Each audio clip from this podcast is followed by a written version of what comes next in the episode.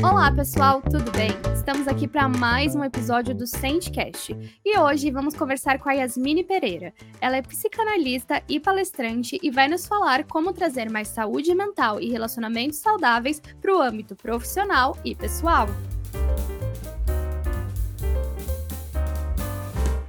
Então, primeiro de tudo, eu queria te dar boas-vindas, agradecer a sua participação e pedir para você começar se apresentando e contando um pouco mais da sua história. Oi, pessoal, tudo bem? Para vocês que estão ouvindo a gente, eu sou Yasmine Pereira, eu sou psicanalista e palestrante, sou membro do Grupo Brasileiro de Pesquisas Sandor Ferenczi e estou aqui para bater esse papo sobre saúde mental com vocês. E aí eu queria saber, como que você começou nessa área? Da onde que veio essa vontade? Então, é, o pessoal brinca que todo psicanalista se forma no divã.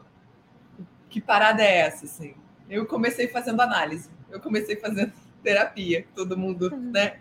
Hoje em dia está com essa bandeira. Foi assim que eu comecei em 2011, 12. Já vai um tempo. E eu venho da comunicação, então eu trabalhava com comunicação, publicidade, trabalhei com comunicação interna há muito tempo e aí chegou um belo dia que eu cansei de vender chocolate para criança. É a grande metáfora que eu faço. cansei de vender chocolate para criança e fui ser psicanalista. Eu fiquei pensando assim, o que, que eu gosto de fazer, o que, que eu acho que faz sentido. E aí a psicanálise, né, já fazia parte da minha vida porque eu já me tratava com psicanalistas. Eu falei, olha, é isso mesmo. Fiz um curso de psicanálise e, e cá estou. Então foi um pouco desse momento de transição de carreira aí e eu virei psicanalista. Ai, que legal. E hoje você trabalha também com essa parte, né, de, de saúde mental aí para as empresas. Como que funciona essa parte do trabalho? É, existe uma demanda muito represada para a gente falar de saúde mental em empresas, né? Tem muitas que levantam a bandeira sobre saúde mental, mas a gente vê poucas ações na prática e outras é, que não, que nunca pensaram nisso, assim. Então, dependendo, eles me convidam para palestras e aí eu vou falar com esses colaboradores. Eu gosto sempre de abrir um espaço no final para que a gente possa escutar, como todo psicanalista, né? A escuta é primordial. Então, quais são as queixas que essa é, que, que o tema da saúde mental pode é, evocar ou reflexões é, as experiências que eu tive foram muito interessantes, assim, na época da pandemia, todo mundo falando, nossa, isso foi um respiro, eu não imaginava, cara, realmente, não tinha me pensado nessa situação. É, é uma forma, Camila, como eu vejo, é tirar o tabu da saúde mental e criar um pouco de cultura ao redor do que é o tema, de como a gente funciona. Existe todo um arcabouço teórico que a gente estuda sobre o funcionamento do aparelho psíquico que Sim. vamos chamar de mente popularmente, né? Mente popularmente foi ótimo. Mas vamos chamar de mente, né? Então, assim, como é que, como é que eu penso? É, de fato, eu existo nessa lógica da razão? É, tudo que é meu é consciente? Eu sei tudo sobre mim ou não? Existe um inconsciente que está por trás, que me rege? Então, é, é, é, tirar um pouco esse tabu do que, que é discutir saúde mental e fazer isso um pouco parte do nosso dia a dia, da nossa vida, né? Porque no final das contas, o nosso inconsciente e a nossa consciência andam o tempo inteiro com a gente, né? Nossa, com certeza. E é um assunto muito importante, né? Porque, principalmente, que a gente passa grande parte do nosso tempo, do nosso dia, né, trabalhando. E se a gente não tá com a cabeça boa, com a cabeça no lugar, que se entendendo, é realmente muito difícil, né? Porque são muitas pressões, muitas coisas que colocam no dia a dia. E aí você vai surtando mesmo, né? Aos pouquinhos você vai surtando, não tem como.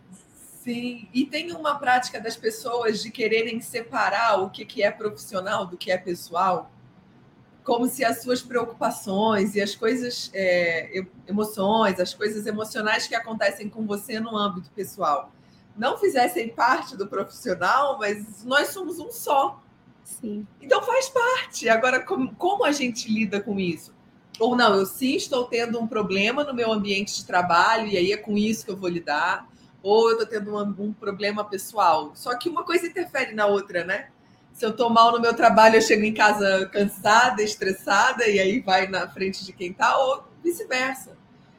Então, é uma equação interessante de pensar o, como resvala, enfim, de que forma, como eu posso evitar que eu, uma, uma questão mal resolvida vire uma coisa maior. Então, se eu identifico que aquela minha angústia não é sobre o trabalho, talvez ela não precise aparecer no trabalho. Ou sim, isso aqui é determinante, é o meu trabalho está me adoecendo. Então, deixa eu olhar para isso é um processo de consciência mesmo, porque senão fica tudo um grande bolo e a gente não sabe sobre o que se trata, né? Sim, exatamente. E como você acha assim, que é positivo para ter essa autorreflexão? Porque muitas vezes é, é, é, fato, né? Às vezes a gente não consegue distinguir e, e, é muito difícil, porque tudo afeta a gente de alguma forma, né? O pessoal, o profissional. E aí a gente vai meio que ficando balançado eu acho que tem um indício assim muito forte que é a angústia, ela é um afeto que não mente. Então, se tem algo deixando a gente angustiado, se a gente se sente muito ansioso em determinadas situações, vale sempre a reflexão de parar para pensar sobre o que se trata, né? De onde vem essa angústia, o que, que ela está querendo me dizer, é, quais são as sensações que ela me provoca para que a gente possa identificar, assim, deixar de ser afetado, deixar de sentir, é, deixar de ficar triste ou feliz, isso não vai acontecer. Né? Nós somos seres humanos e passamos por várias situações, várias emoções, e de fato essas é, situações e emoções nos afetam. Ter a consciência disso é quando a gente dá nome para essa angústia. E quando a gente dá nome para essa angústia, é onde a gente tem condições de olhar sobre o que se trata e fazer algo a respeito.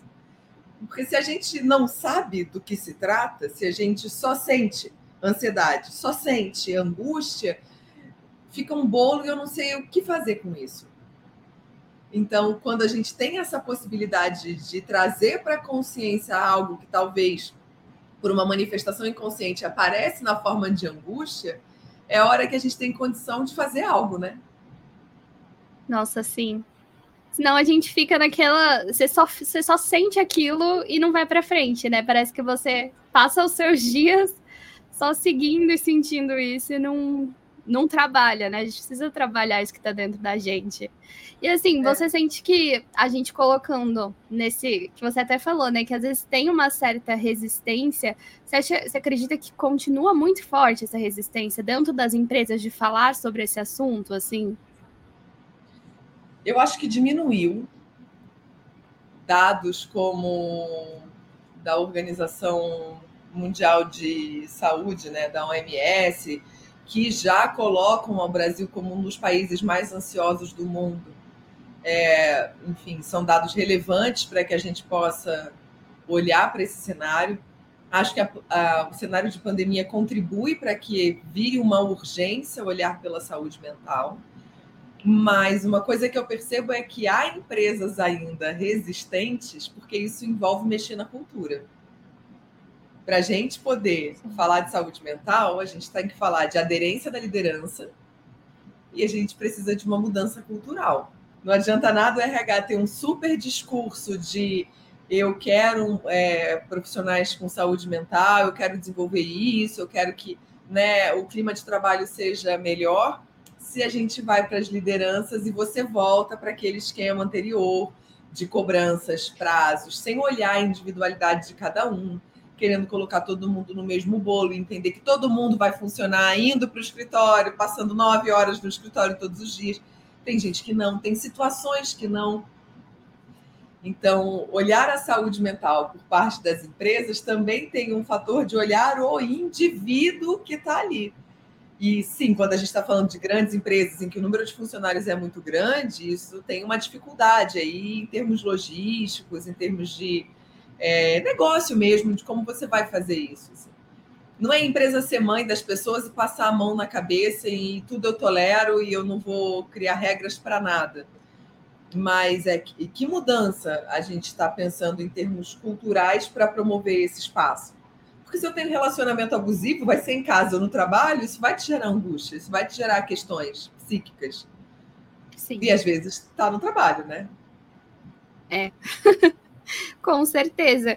E, e, de fato, né? Algumas vezes a, vai, vai impactando cada vez mais, né? Principalmente quando você vê que um lugar está falando um discurso, né? Bonito, e aí quando você vai ver na prática, não é nada disso que acontece. E aí acaba que a frustração acaba que vem duas, três vezes maior, porque você fala, nossa, mas acabaram de fazer uma palestra tão bonita falando sobre alguma coisa, mas aí quando vai no dia a dia é, a, as próprias lideranças acabam não seguindo, né? As coisas vão, vão indo para o tradicional novamente. E aí eu ia perguntar para você, assim, quais desafios você acha, assim, que são mais comuns que você vê é, dentro da, de, desse quadro, assim? Olha, eu acho que a repetição, né? Pensando analiticamente, isso que você falou sobre o meu discurso é um e a minha prática é outra, é uma questão que, se você for esticar a corda, a gente vê no âmbito até familiar, né? Sim. Então, o discurso dos nossos pais e parentes, eu gosto de pensar parentalidade, não pai e mãe, para né, usar termos excludentes aqui. Então, né, o discurso da parentalidade ser diferente da prática já é uma questão que nos assola desde pequenos. E a gente tem muita dificuldade em fazer mudança. E eu estou falando a gente, a gente seres humanos. A psicanálise olha muito a repetição, né? O que a gente, enquanto analista, olha, o que, que a gente vem repetindo? Por que será que a gente não consegue fazer diferente? Tem até um termo chamado compulsão à repetição. Enfim, não vou entrar aqui no teórico da psicanálise, a gente não precisa, mas é a nossa tendência a repetir. Então, eu acho que um grande desafio é o processo de elaboração para evitar a repetição. Porque muitas vezes os próprios gestores não querem aquele comportamento, mas eles recebem isso de um gestor acima deles, uma cobrança, sei lá, de produtividade de tempo, de horário. O próprio gestor não acredita nisso, mas ele não consegue nem fazer diferente, nem com a equipe de cima, nem com quem está abaixo reportando para ele. Eu estou pensando isso aqui numa estrutura hierárquica de empresa, não dizendo que um é melhor que o outro, né? Só uma questão de a quem eu reporto. Então, essa repetição de ah, sempre foi assim, mas e será que isso é, vai dar o resultado que eu quero? Ou então, se não está sendo desse jeito, eu, eu crio uma relação de causa e efeito que às vezes nem existe para justificar que o colaborador tem que se comportar de uma determinada forma. É, eu acho que a gente está no momento convocado a olhar para o diferente, né? O que, que a gente pode fazer de diferente, o que, que faz sentido para uns. Tem gente que fala para mim, Yasmine, eu amo ir para o escritório. Eu amo, eu saio de casa, eu vejo gente, eu vou para o happy hour, eu bato papo na hora do almoço. Tem gente que fala, eu não suporto, porque eu não produzo. Sim. Então eu perco a concentração. A gente vai generalizar ou eu vou perder bons profissionais porque agora eu resolvi voltar para o escritório e eu tenho 30% do meu time é, em outra cidade, eu vou perder essas pessoas ou eu estou usando isso como uma estratégia para demissão em massa? Que a gente sabe que tem algumas empresas usando do retorno para o escritório com essa justificativa, assim, como eu demito pessoas sem demitir pessoas. Sim. Né? Então, eu acho que o desafio é pensar a singularidade e entender como uma organização no modelo capitalista neoliberal se adapta a isso. Agora, tem dados muito interessantes. Assim, eu não vou me recordar exatamente qual a pesquisa, mas depois, se você quiser, eu te passo e a gente pode colocar nos créditos, é, que, que diz que a cada um dólar investido em saúde mental, você tem um retorno de quatro para o negócio. Então, peraí, mas você está achando que investir em saúde mental é só levar um palestrante lá simpático que vai fazer todo mundo rir numa tarde? Ou o buraco é muito mais embaixo? Né? Então, Sim. eu acho que esse, esse é o desafio, porque a gente está falando geralmente com lideranças que são pessoas mais velhas. É. Que é mais difícil, mais resistente, né? Já por si só. Exato, é mais difícil, é mais resistente. Sempre fez assim, sempre funcionou. Por que, que agora eu preciso fazer diferente? É porque agora é diferente, né? Aquela coisa de, nossa, mas que frescura eu, sei, eu passei por coisa muito mais difícil que essa pessoa e essa pessoa tá reclamando, né? Aí você fica, meu Deus. E eu tô aqui em pé. Olha só, meus pais me batiam, me espancavam e eu não morri. Exato. A gente vai continuar batendo, espancando criança? Não, pelo amor de Deus. Não, Exato. Não, não, não é, é porque foi errado que a gente tem que continuar errando, né? Vamos acertar agora. Exato, exato. E, por exemplo, quando a gente vê jornada de trabalho reduzida, ganho de qualidade de vida que as pessoas têm, é, é assustador. E no final de semana eu estava conversando com uma amiga minha, justamente falando sobre essa questão de home office, vai voltar, ela está com uma, uma proposta de talvez vir morar em São Paulo, ela é do Rio. Ela falou: não, eu vim ficar um mês, mas eu não sei se eu quero me mudar, porque eu também não acredito nesse modelo de ir para o escritório toda semana. Eu ganhei muito qualidade, muita qualidade de vida quando eu não tinha horário. Ela falou para mim, eu falei, e eu também. Quando eu virei psicanalista, eu consegui organizar a minha agenda, que sexta-feira é um dia, só quando tem muito BO, é um dia que eu trabalho. Senão, na parte da tarde ali eu já estou livre e aí eu consigo resolver as minhas coisas aí um banco, um mercado, sabe? Sim. Você, ou então viajar um pouco mais cedo, fugir do trânsito. Eu acho que é, é olhar o ser humano dentro é, da particularidade de cada um, mas entendendo que a gente faz parte de uma comunidade empresarial, né? Que tem trabalho, trabalho, e aqui eu preciso me comportar como uma pessoa que está dentro de uma empresa, eu estou vendendo meu tempo, né? Em relação ao que eles estão me pagando, eu estou dando meu tempo. Mas como? É só isso? É só o nosso trabalho que define a gente? Enfim, aí a gente vai esticando a corda e desdobrando aqui. Tem papo, Camila. Mas vamos lá. Com certeza. Mas, mas de fato isso é muito importante, né? Porque eu sinto que cada vez mais, quando a gente entra num, num, lugar ou vê algum lugar que tem aquela cultura que até te olham torto, né? Se você sai, o seu horário é às seis horas. Se você parou às seis horas, as pessoas já, meu Deus do céu, como assim? Você parou às seis horas? e é o seu horário. Então, assim, e aí você acaba fazendo com que as pessoas fiquem cada vez mais cansadas, que elas não entreguem tudo de si, porque quando a gente está cansada, a gente não consegue entregar tudo da gente, né? Você não consegue fazer o seu trabalho 100% porque sua cabeça está cansada. A mente precisa descansar, precisa de um momento de lazer, de descanso, fazer as coisas que a gente gosta também, né? Do, do dia a dia ali para conseguir, tipo, não, beleza, agora eu voltei, agora eu vou, vou conseguir fazer as coisas mais tranquilas. E isso acaba prejudicando muito, que muita, eu sinto que muitos lugares, assim, as pessoas têm medo de, de impor, assim, ah, eu preciso de um descanso, porque vem todo mundo em volta, tá nessa política de não, não, ninguém pode descansar, todo mundo tem que trabalhar ao máximo, e é isso que a gente tem, e, e não vamos questionar. E aí vira uma bola de neve, né? Um ciclo vicioso. Sim, como se, por exemplo, isso fosse sinônimo de vestir a camisa da empresa, sabe? É Sim. É tipo, ah, então se você não está aqui fazendo hora extra, se você não está atolado de trabalho, se eu, nossa, você não está fazendo é, o que você deveria fazer, o seu melhor. Gente, às vezes a gente não tem o melhor para dar, tá? Sim. A gente dá o que a gente consegue. Queria eu ter o melhor para dar todos os dias, não dá. Tem é dia que não vai rolar vai, não vai. E, e, tipo, por exemplo, esse final de semana, vou dar um exemplo pessoal. Eu tava muito cansada, muito, assim, final de ano, é quase unânime entre os psicanalistas, a gente fala, pelo amor de Deus, chega nossas férias de final de ano, deixa a gente tirar ali duas semaninhas para dar uma recuperada. E eu pude ficar em casa e descansar dois dias e com esse sol, sabe assim, cuidar do que eu precisava resolver. Hoje a minha agenda, Camila, tá um caos. Assim, é reunião atrás de reunião, horário em cima de horário, paciente, resolvendo isso, gravação de podcast. E eu tô relaxada, tô tranquila. Agora, você imagina se eu tivesse saído pilhada sexta-feira, tarde da noite, tivesse trabalhado no final de semana, porque eu tenho coisa para entregar, e aí eu não ia ter o tempo de relaxamento. Que qualidade seria essa da entrega e como é que eu já começaria a minha semana? Então, pensando nesse, é, nesse tempo de descanso nesse, e fazer as coisas que nos nutrem, é uma forma da gente se alimentar para ter o que para dar, né? Se a gente não tem energia interna para a gente, se a gente não se reabastece de coisas que são autocuidado, gente, e não é só passar creme na cara, skincare, sabe?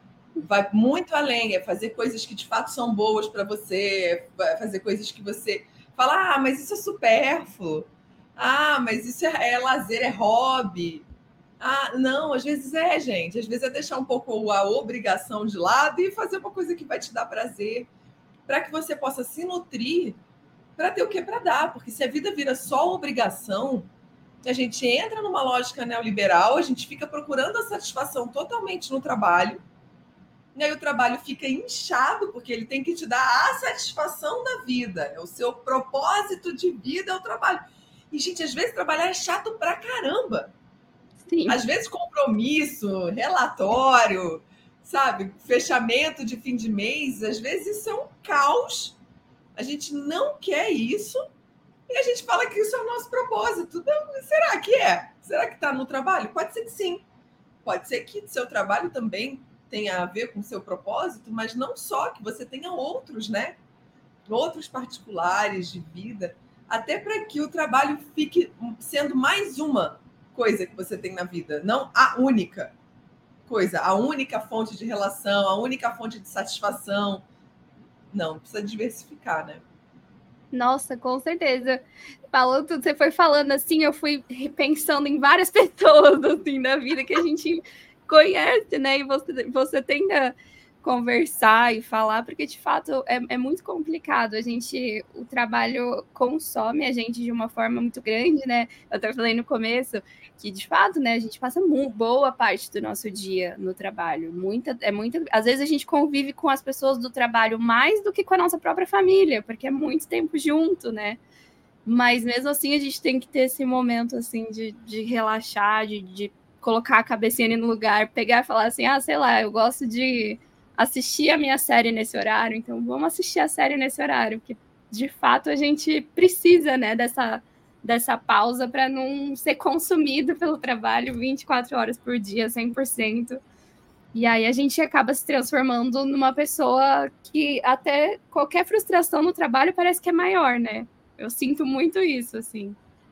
Sim. Até porque, se você não divide, eu brinco que a gente precisa ter multiplicidade de relações, tanto profissionais quanto relações em. A gente fala em relação a objetos, relações em relação é ótimo, mas relacionados a objetos. Então, o que me dá prazer? Ah, eu gosto de ler, eu gosto de ver uma série, eu gosto de sair para passear com meu cachorro. O que, que eu percebo que acalma a minha ansiedade? Porque a gente precisa criar a gente mesmo recursos e ferramentas para lidar com aquilo que a gente sente. Sim. Nossa, eu estou muito ansioso, mas eu geralmente, arrumando a casa, eu consigo diminuir um pouco a minha ansiedade. Pô, arruma casa. Às vezes, é, o benefício do home office, né? Então, às vezes, no meio do dia, você percebe que você não está produtivo. Você precisa fazer alguma coisa, você está empacando ali, empacando. Você não tem horário? Cara, vai dar uma volta. Sai da frente do computador, vai fazer outra coisa que não é trabalho. Nossa, mas como assim? Eu vou abrir mão do meu horário de trabalho vou estar fazendo alguma coisa. Tá, mas se você precisar compensar isso, essa meia hora que você parou, nesse verão, a meia hora que você foi lá dar um mergulho na piscina, num dia de 50 graus em São Paulo, você deu, deu um mergulho na piscina, voltou, você volta até mais relaxado. Sim. A cabeça espairece, assim, a gente aprender a, a entender os nossos ritmos e menos porque são oito horas acordadas em contrato, ou 44 semanais, e aí eu trabalho até 7 e 43, né? Porque tem essas empresas que têm esses horários. Não, às vezes é isso, gente. E você vai ser um profissional muito mais é, relaxado e bem sucedido se você der vazão a isso. Agora, vai você falar isso para o gestor? Não sei. Se o gestor for gente boa, fala, mas se não for também, diz que você estava numa reunião, sabe? entrega o que você tem para entregar, não enrola, faz seu trabalho, faz o acordado, né?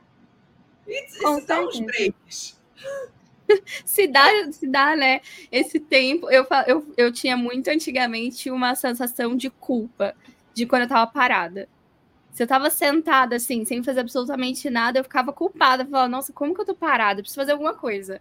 Aí eu começava a fazer uma coisa, começava a fazer outra, e eu percebia que toda hora eu tava me sentindo exausta mentalmente exausta, porque eu não parava. Eu comecei a parar, refletir, falar, nossa, eu, não, eu preciso me libertar desse sentimento de culpa de não estar fazendo nada. Ainda estou em processo, porque não é fácil. Mas, de Camila, fato, é algo que vai pegando a nossa cabeça, né? Eu acho que esse sentimento de culpa, ele é uma questão cultural, assim.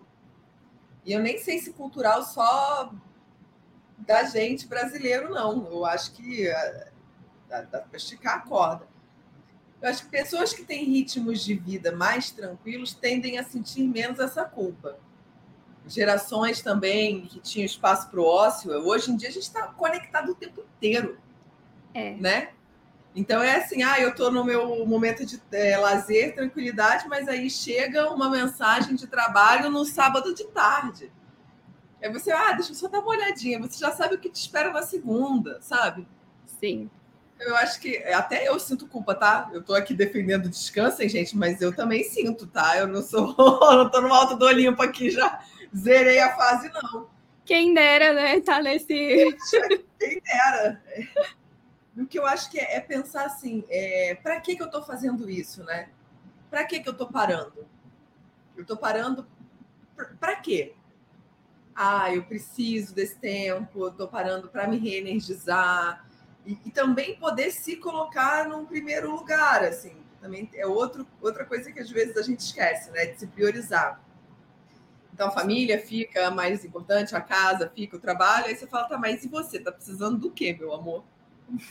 Você nem às lembra, é né? Só, é, às vezes é só deitar no sofá um pouquinho e olhar pro teto, porque não é nem olhar para uma tela, porque de tela você já tá cheio a semana inteira.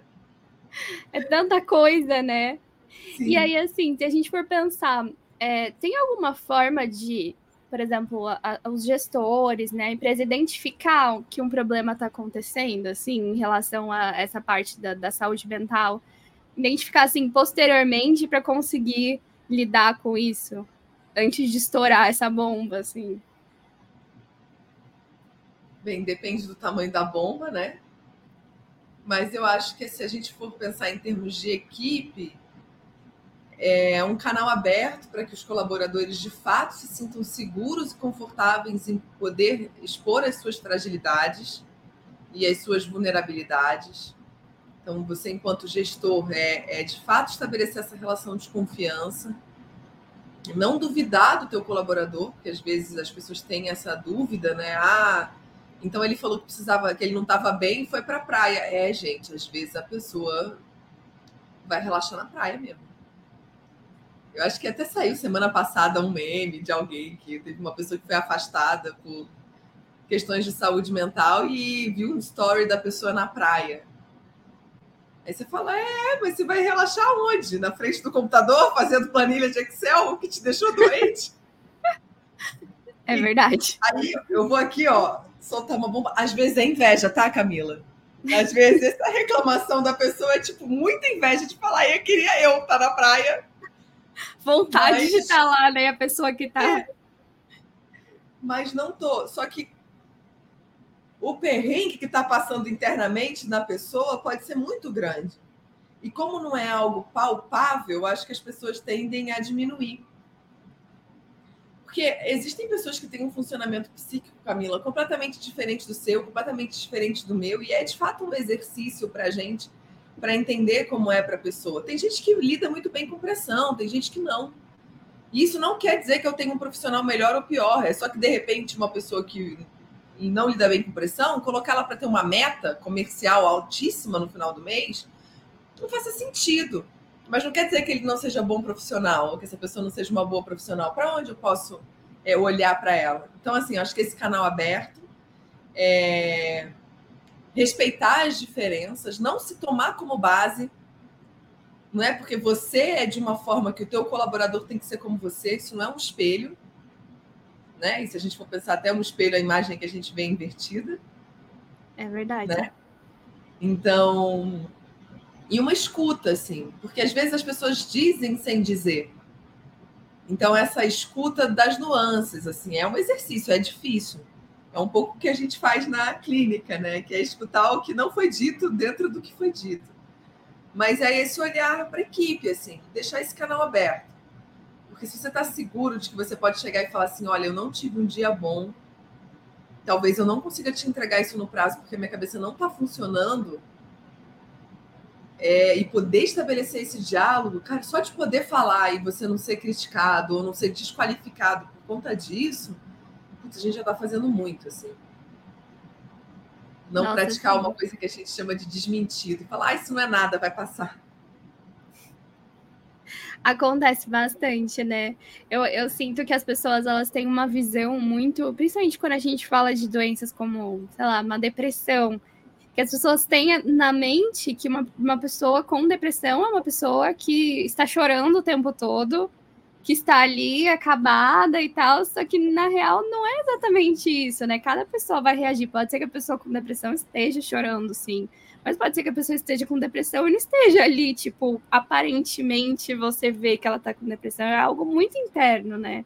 As pessoas, eu acho que elas têm muita dificuldade ali de olhar e falar, não, para elas uma pessoa com depressão tem que ser alguém depressivo, pessoa chorando ali parada na cama, literalmente, tem que ser o sentido literal da palavra, né?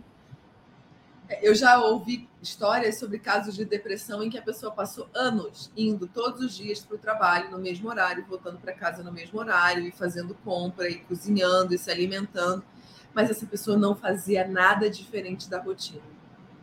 Então era minha rotina é essa, eu faço isso, isso e isso. Quem olha de fora vai falar, mas ela trabalhava, mas ela saía para trabalhar, ela usava as mesmas roupas, ela tinha uma espécie de uniforme, sabe assim? Assim, a pessoa não está criando. A depressão é um estado de eu não consigo criar, eu não tenho energia criativa, é inovadora. Eu estou ali, ó. Pode ser que seja chorando de cima de uma cama, e aí a gente esteja falando de um, de um caso até mais grave de depressão. Mas existem gente, pessoas e casos de depressão que a pessoa está trabalhando. E vai todo dia para o trabalho. E aí? Cada mente é uma mente, né? É uma mente. Eu acho isso tão bonito. É verdade. E às vezes parece que as pessoas esquecem um pouco disso, né? A gente tem muita mania de olhar para o outro e pensar, tipo, sempre fala, né? Vamos, vamos tratar o outro como a gente gostaria de ser tratado, mas às vezes é, não é o que como a gente gostaria de ser tratado que o outro precisa, né? É outro tipo de tratamento, então a gente tem que ficar medindo cada um deles. Sim, é, eu, eu acho assim, meu percurso tanto profissional quanto pessoal, eu acho que a gente não aprendeu a ver o outro real. A gente vê a imagem que a gente tem do outro, que a gente idealiza do que é esse outro. Às vezes até o que o outro diz que ele é. Mas o outro real, assim. Então, como é que é essa pessoa quando ela está triste? Como é essa pessoa quando ela está feliz? É, como é, o que será que ela precisa dentro do que eu posso dar? Que às vezes as pessoas precisam de coisas que a gente não tem condição de dar e tá tudo bem, tá? Ninguém é obrigado aqui a ser é, super-herói e realizar todos os desejos dos outros, assim. Mas essa negociação entre o que eu posso, o que o outro espera, o que o outro quer, o que eu tenho condições, porque às vezes você fala, cara, eu dei tudo de mim, mas não, você não tinha nem condição de dar tudo de você. E aí você fica sem energia para o outro, é pouco, porque não era aquilo que ele queria. E aí gera uma descompensação nas relações. Então, olhar este outro, em quem é esta pessoa que está na minha frente, e como a gente negocia entre o que ela quer e o que eu quero, porque eu não estou dizendo empresa, olha só, passe a mão na cabeça de todo mundo e dê tudo o que todo mundo quer na hora que eles querem. Não, aí a gente está criando crianças mimadas que não têm noção de limite. Sim. Não é sobre isso, né? Mas como é que é essa balança? Pô, você é uma empresa, sim, você é uma empresa. Tá, e você é uma pessoa que precisa trabalhar para viver nesse mundo que a gente vive hoje, a gente precisa trabalhar para viver. Né? Vai pagar conta, o boleto bate na porta de todo mundo, né? já 10 chegou aí, estava ontem. Com certeza. Então, né? Como é que a gente negocia? Tá, olha só, eu estou precisando de uma semana. Dá para tirar uma semana? Olha, uma semana não dá. Mas eu consigo te dar uma segunda e uma sexta. Que aí você emenda, são quatro dias. Pode ser? Ah, às vezes dá. Quatro dias para a pessoa dar uma descansada, voltar. É, mas essa nuance do ver o outro, o que, que de fato eu consigo fazer nisso, assim. E mais uma vez, vai na particularidade, né, Camila? Não tem como a gente generalizar e criar infinitas regras aqui. A gente, enfim, poderia pensar um escopo juntas, assim. Mas, no geral, o mais efetivo mesmo é a gente poder olhar cada um. e também entender o colaborador a parte dele, né? Procurar um processo terapêutico, se conhecer, não botar tudo na conta que a empresa vai resolver para ele, porque aí também é uma posição um pouco regredida de achar que a empresa virou pai, mãe e vai marcar seu médico. Não é bem assim, né? Exato. E, e, é aquele negócio, né, de tentar desmistificar essa coisa que gente, terapia todos nós precisamos, assim, independente do que for, todos nós precisamos, porque a gente sempre vai ter alguma coisa aqui dentro para lidar, assim, dentro da gente. Sempre vai ter alguma, alguma, alguma coisa tem, algum assunto pendente tem. Sim, sim. Uma elaboração de uma emoção, assim, é... às vezes chega no momento da terapia que seus traumas já foram falados, assim, você já sabe o seus gatilhos. Eu não gosto muito dessa palavra, não, porque parece arma, sabe? Mas você já sabe aquilo que vai te causar, você consegue relacionar. Mas às vezes passa uma situação que você fala, nossa, eu nem eu tinha percebido que essa situação tinha mexido comigo. Você passa nela batida, sabe? Então, até nesses casos a terapia é boa. Você fala, olha, aconteceu tal coisa. Nossa, eu não tinha parado para pensar. Olha o reflexo disso. Então, de fato, eu acho que a tendência é que todo mundo se beneficie muito da terapia e, enfim, de um processo analítico, de um trabalho terapêutico, porque dá trabalho, tá, gente? É investir energia, assim, para olhar para si, para olhar para as suas questões. Mas com um profissional que você se sinta à vontade, eu acho que o processo fica mais leve, apesar de muito árduo. É verdade. Não é, é, é um trabalho que a gente costuma não gostar muito de mexer no, na gente, né? Até eu, eu sempre falo, às vezes é até difícil quando a gente está fazendo, por exemplo, uma entrevista de emprego. E aí a gente, para listar as nossas qualidades, acaba ficando sempre as mesmas, porque a gente tem muita dificuldade de lidar com nós mesmos, né? Às vezes até com um tanto de carinho. Então, às vezes você fala os seus defeitos com uma rapidez absoluta. E aí, na hora de falar suas qualidades, você fica, não, eu sou. E vai, pensando. Aí, às vezes você fala umas coisas super por cima que não tem nada a ver com você, porque a gente tem dificuldade de pensar em nós mesmos. É muito louco isso, né? É muito louco e eu sempre acho uma pressão essas entrevistas de emprego, Camila. Eu não sei, eu não sei se você está na área do RH e aí me perdoe se tiver que você faz essas perguntas, tipo. Não, ainda bem que não, que eu não daria para isso. As minhas entrevistas estão só assim conversa, que é assim que eu, que eu me dou bem. Porque se fala assim, ah, liste três defeitos. Sei lá, gente, depende da situação. O meu defeito pode ser horrível, ele pode ser mínimo, entende? Eu sempre acho que é uma sinuca de bico, assim, o que você responde nessas horas. E olha que eu já trabalhei com comunicação interna dentro do RH e tinha essas entrevistas por competência. Eu não sei o que esses nomes bonitos que eles amam dar. Assim. Eu, graças, já tem bastante tempo que eu não estou nesse cenário. Mas eu acho às vezes cruel, porque você passa por umas situações dessas e fala, sei lá, minha qualidade no trabalho, eu sou ponta firme, meu, eu gosto de trabalhar. sei lá, eu sou leal, mas aí fica meio vago, né? uma qualidade, um defeito. Mas eu concordo com você sobre ser mais fácil a gente se criticar do que a gente se reconhecer nos pontos fortes. E até um dos exercícios que eu gosto muito de fazer nas minhas palestras é fazer com que você liste na terceira pessoa é, as piores críticas que você faz a você mesmo. Assim. Então, você é procrastinadora, você é burra, você é irresponsável, sei lá, pensa nas piores.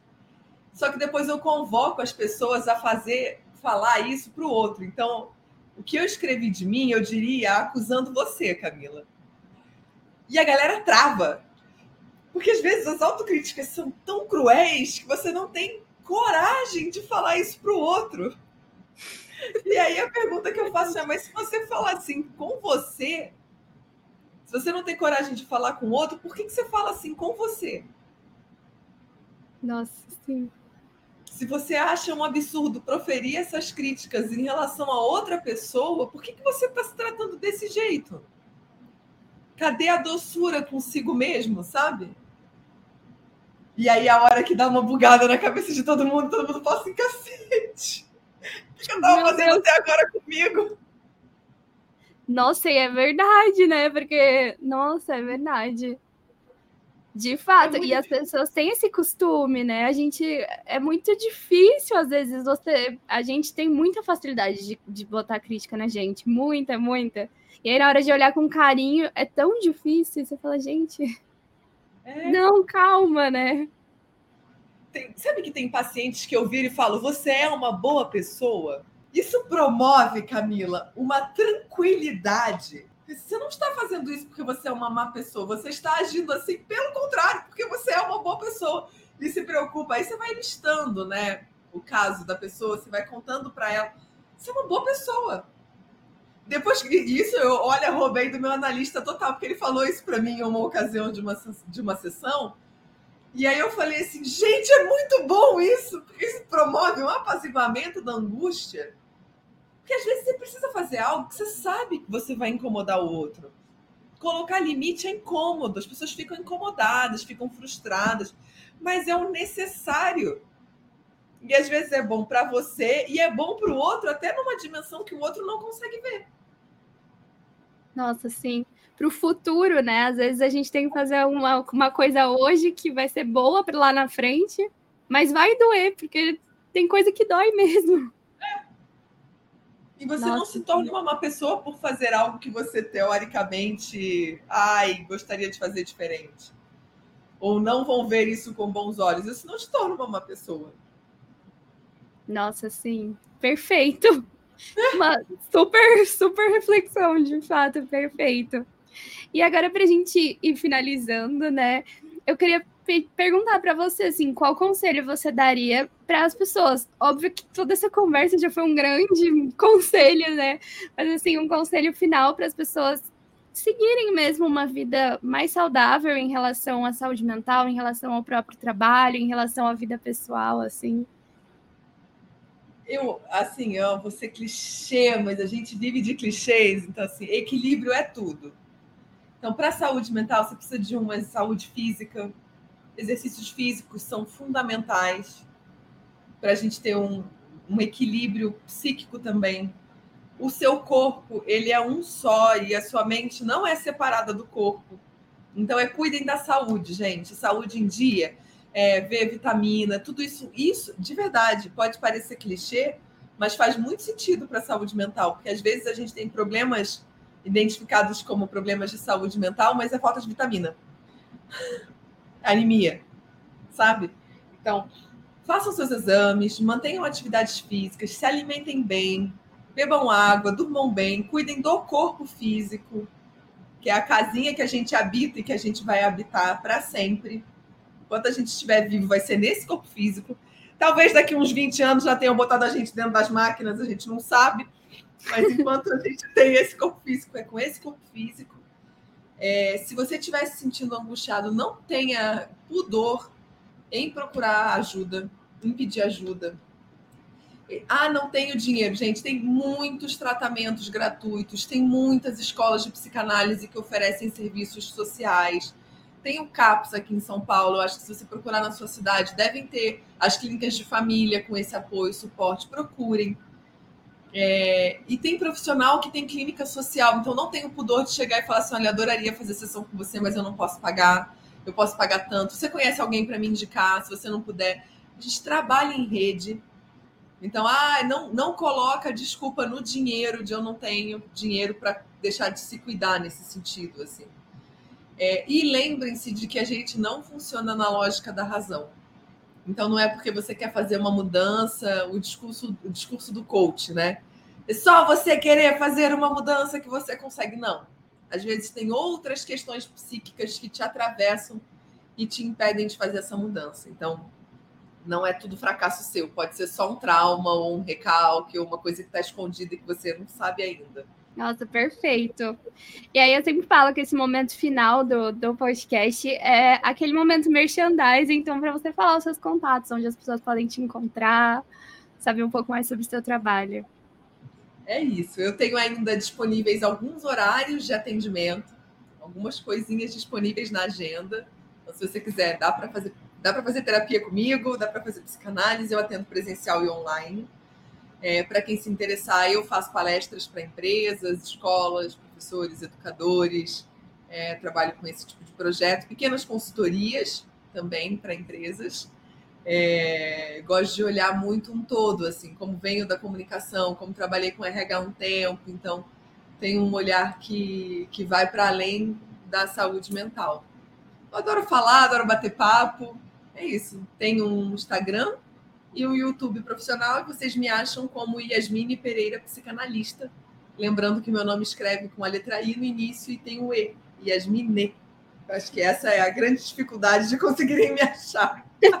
Yasmine, muito obrigada, muito mesmo. Foi maravilhoso conversar com você. Muito aprendizado, muita coisa, assim. Eu tenho certeza que vai ajudar muita, muitas pessoas que vão escutar. Então, muito obrigada mesmo. Camila, eu que agradeço, agradeço o convite. Fiquei super surpresa, não esperava. Camila me achou assim, falou: venha. Eu falei: vou.